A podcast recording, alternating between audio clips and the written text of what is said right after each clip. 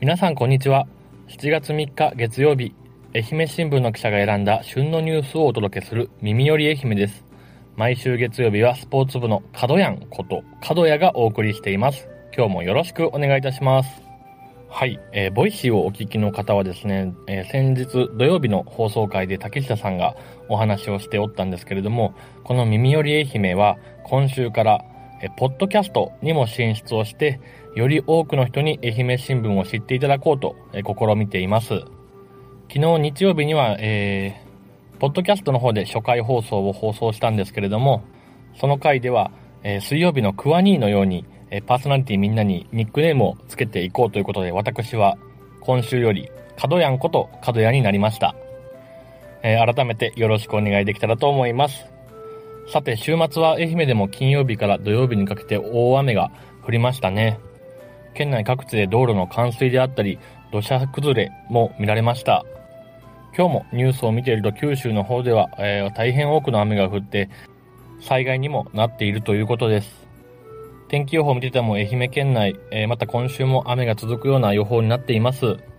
しっかり情報を確認して、まず身の安全を第一に行動をしていただきたいなと思います。では、今週もスポーツニュース参りましょう。今日は、えレスリングの話題。パリオリンピック出場権をかけた戦いが本格化しているレスリングの情報。それから今月開幕する県中学校総合体育大会県中総体の話題を2本お届けいたします。最後までぜひ聞いてください。まずはレスリングの話題。愛媛県勢がパリオリンピックへ一歩前進です。レスリングのオリンピック階級の世界選手権代表決定プレーオフが7月1日、東京都で男女7階級が行われ、男子グレコローマンスタイル67キロ級は今治西高校出身で日体大の曽我部京太郎が遠藤克明を4対2で下し代表入りを決めました。今回のプレーオフは昨年12月の全日本選手権と今年6月の全日本選抜選手権の優勝者が異なる階級で実施されています。男子グレコローマンスタイル67キロ級では昨年12月の全日本選手権で曽我部選手が優勝。今年6月の全日本選抜選手権で遠藤選手が優勝していたため、今回のプレーオフにもつれたわけですね。このプレーオフを制した選手が、えー、日本代表として次の世界選手権に行き、この世界選手権で3位以内に入れば、え、オリンピック出場権を獲得できるという大事な大事な戦いでした。曽我部選手にとっては、え、遠藤選手は大学の先輩でもあり、え、宿命のライバル関係がずっと続いていたんですが、今回の一騎打ちを制して、え、パリオリンピックに一歩前進をしたということです。曽我部選手は高校時代に国体で3連覇を果たした逸材です。え大学進学後も国内外の大会で実績を残し、順調にキャリアを歩んできました。私は昨年の、えー、栃木国体で曽我部選手が取材したんですけども、その時も曽我部選手、えー、優勝をしまして、パリオリンピックへの思いというのを話してくださっていたんですが、まあ、今回、きっちりと日本代表の枠を勝ち取って、世界選手権に出場することが決まりました。オリンピックには絶対に出る、世界選手権で金メダルを取ると宣言をしています。ちなみに、レスリングの愛媛県勢としては、宇和島市出身で、日体大の松本慎吾監督以来となるオリンピアンを目指しています。愛媛出身でね、現在指定関係にある松本監督ぶりのオリンピック出場、えー、部選手ぜひ、え、その切符を掴んでほしいなと思います。続いては中学スポーツの話題です。7月15日に開幕する愛媛県中学校総合体育大会の全18競技の組み合わせが6月下旬に決まりました。本年度から始まった国の部活動の地域移行に伴い、学校外の地域クラブが初めて参加を認められ、団体競技はバレーボールやテニスなど9競技に16クラブが出場するほか、陸上や水泳などの個人競技にも参戦をします。大会にはおよそ5500人が参加し熱戦を繰り広げることになります。はい。まあ、間もなく県中学総体が開幕するよというものなんですけれども、キーワードは中学部活動の地域移行というところです。ご存知の方おられるかもしれませんが、え国は今年度から3カ年を改革集中期間と設定して、まずは休日の部活動を段階的に地域に移行する。それから将来的には平日も含め学校から部活を完全に切り離す方針でいます。スポーツ庁は学校と地域スポーツの運営団体との調整などを担うコーディネーターを各地に配置したり、指導者の人材バンクを設置したりといった取り組みを強化するとしています。うん、まあ何が始まっているのかというと、まあ私の例でちょっと話すと、私は中学校軟式野球部に、学校の部活動に所属をしていました。一方でまあ周りには、えー、公式の野球チームに所属していたり、まあ軟式の野球チーム、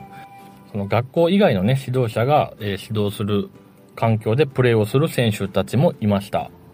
これからは私のような学校の部活をしていた子たちを、まあ、地域のそのチームに移行していこうという流れなんですね。あんまりごめんなさい、分かり良い例えじゃなかったですけど、なぜこの地域移行を進めるのかっていうところなんですけど、まずは、えー、大きな要因は学校の先生、教員の労働状況によるものです。えー、長時間労働、過労死ラインとされる月80時間以上の時間外労働をされている先生が約6割見られている。これは、えー、文部科学省の、え調査による国全体の数字なんですけれども、その一因に部活動の顧問をしていることが挙げられます。いわゆるブラック部活動というものですね。まあ、学校の先生月曜日から金曜日までもちろん授業もしながら放課後部活を見る。土日も部活動に時間を費やすっていうようなご苦労をされています。そこを改善しなければならないというのが一つ。それからもう一つが、え、少子化の影響が大きいです。多くの競技で競技人口が減っています。学校によっては廃部になる部活動も出てきていますし、小規模校ではそもそも部活動の選択肢がないという状況もあります。私が以前勤めていた八幡浜市の方では、まあもう男女ともバレー部しか部活動はありませんよっていうような学校がありました。えー、学校の垣根を越えたクラブチームであれば、子供がやりたい競技を選択できるという面もあります。こうしたものが、えーがえー、部活の地域移行が進んでいる背景にあります。一方ですでに課題も、えー、何点も挙げられています。一つは受け皿の確保の問題。これは地方に行くほどやっぱり課題が大きいんですけれども、その地域に競技を指導できる指導者がいないだとか、そもそも活動する、なんていうかな、運営団体がないっていうような状況。一からチームを立ち上げて、えー、拠点を作ってやらなければいけないっていうような問題がありますね。これはやっぱり松山市と、えー、山間地だとか、島嶼部の地域っていうのでもかなり格差が出てくる問題です。それから教育、学校運営としての課題っていうのもあります。えー、従来の部活動っていうのはやっぱり生徒指導としての側面もありました。まあ、教員が指導に携わることで、その生徒の自立であったりとか、まあ、チームとしての規律をね、守るっていうような部分、そういった点が、まあ、教員が関わることでクリアできていた面があったんですが、これから、まあ、地域の指導者が指導することで、その点がどうなるかのかといった問題もあります。今挙げたような課題、問題点っていうのを、やっぱ解消していきながら進めていかなければならないわけですが、あとはま、まずは、その大前提として、その子供たちのためになるものでなければなりません。よりね、技術的な部分での成長はもちろんその高校、社会に出るための成長段階にある子供たちに人間的な成長というかね、教育をできる場でなければならない。そのあたりはやっぱり社会全体で取り組んでいかなければならないことだと私は感じています。長い目で見た時には、その日本の国のスポーツのレベルがどうなるのかという問題問題と言ったらですね、そういう話にもつながってくるようなところで、今後も、えー、継続的に我々も取材をしていかなければならないなと思っています。皆さんも、この中学校の部活の地域移行というところ、聞いてみて、まあ、関わってる方もおられたらぜひ、どのように感じているのかというところをコメントなどで教えていただけたらなと思います。はい、えー、エンディングトークに入る前に1点ご紹介をしていきます。え7月1日から愛媛新聞の紙面、それから愛媛新聞オンラインで、え高校野球夏の大会に出場する50チームの横顔として、え各校の戦力紹介の連載が始まりました。え10日間、だいたい1日5校ずつですね、まあ何曜から順番にえ出場チームの戦力を紹介しています。選手名簿などもつけて紹介していますので、ぜひチェックをしてみてください。さて、今週の、え前日のパーソナリティから回ってくるバトンはですね、学生時代に力を入れていたことを教えてくださいという、通称学知化についてお話をしようということです。就職面接なんかではね、必ず聞かれるようなテーマですね。私はもう耳寄り愛媛では何度もお話ししていますが、えー、ずっと大学まで野球部に所属していたということで、まあそれが一番学生時代に力を入れていたことになるんですけれども、私、大学時代は、その、チームの第一線で活躍するような選手ではありませんでした。大体部員が、まあ、4学年集まったら200人を超えるような、えー、チームに所属をしていたんですけれども、なので、A チームから D チームまで、えー、4チームに分けて普段から練習をするんですね。で A チームには、えー、私の先輩だとか同級生にもその後、プロ野球の道に進んだような、本当に一線級の選手が集まっていたんですけれども、私はその A チームになかなか食い込めない、B、万年 B チームの選手でした。そこでどうやって私がその大学のチームで存在価値を発揮するというか、どうしたらチームのためになれるかっていうことを考えたときに、選んだのが、そのリーグ戦を運営する学生委員という役割になることでした。これ何かっていうと、大学野球は毎年春と秋にリーグ戦をして、その優勝チームが、え全国大会に進むような仕組みになっているんですね。え東京六大学だとか、え四国で言ったら四国六大学野球。こうした各リーグの大会運営を担っているのがその学生委員という、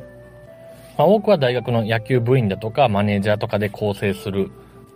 リーグ運営を担うメンバーですね。そこに私も入っていました。そこではリーグ戦を行うための球場確保のために動いたり、えー、書類を作成したり、リーグ戦期間中には、えー、スコアボードを操作したりだとか、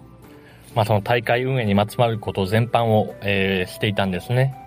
私はそこで主に記録広報の担当ということで、スコアブックをつけて、あとはリーグのホームページに、えー、各打者が何打数何打、何打点だったとか、えー、この投手は何回何失点だったっていうような成績を載せたり、えー、選票何回に誰々がホームランを打って勝ちましたとか、そういった情報を更新する役割を担いました。えー、こういったことを2回生、3回生のうちに、えー、いろいろやってきて、4回生の時には学生委員の副委員長ということで、えー、より全体のマネジメントだとか、まあ、リーグの改革っていうところにも手をちょこっと入れる、そんな活動をしていました。こういう活動をしたことで、まあ、新聞記者として高校野球を取材して、えー、報じたいなという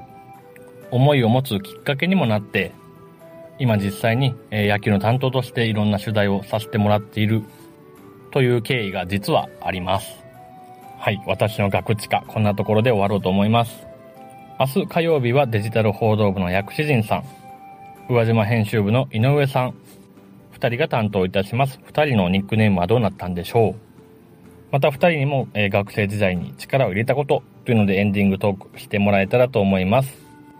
では皆さん今日も最後までお付き合いをいただきありがとうございました。また明日も聞いてください。さようなら。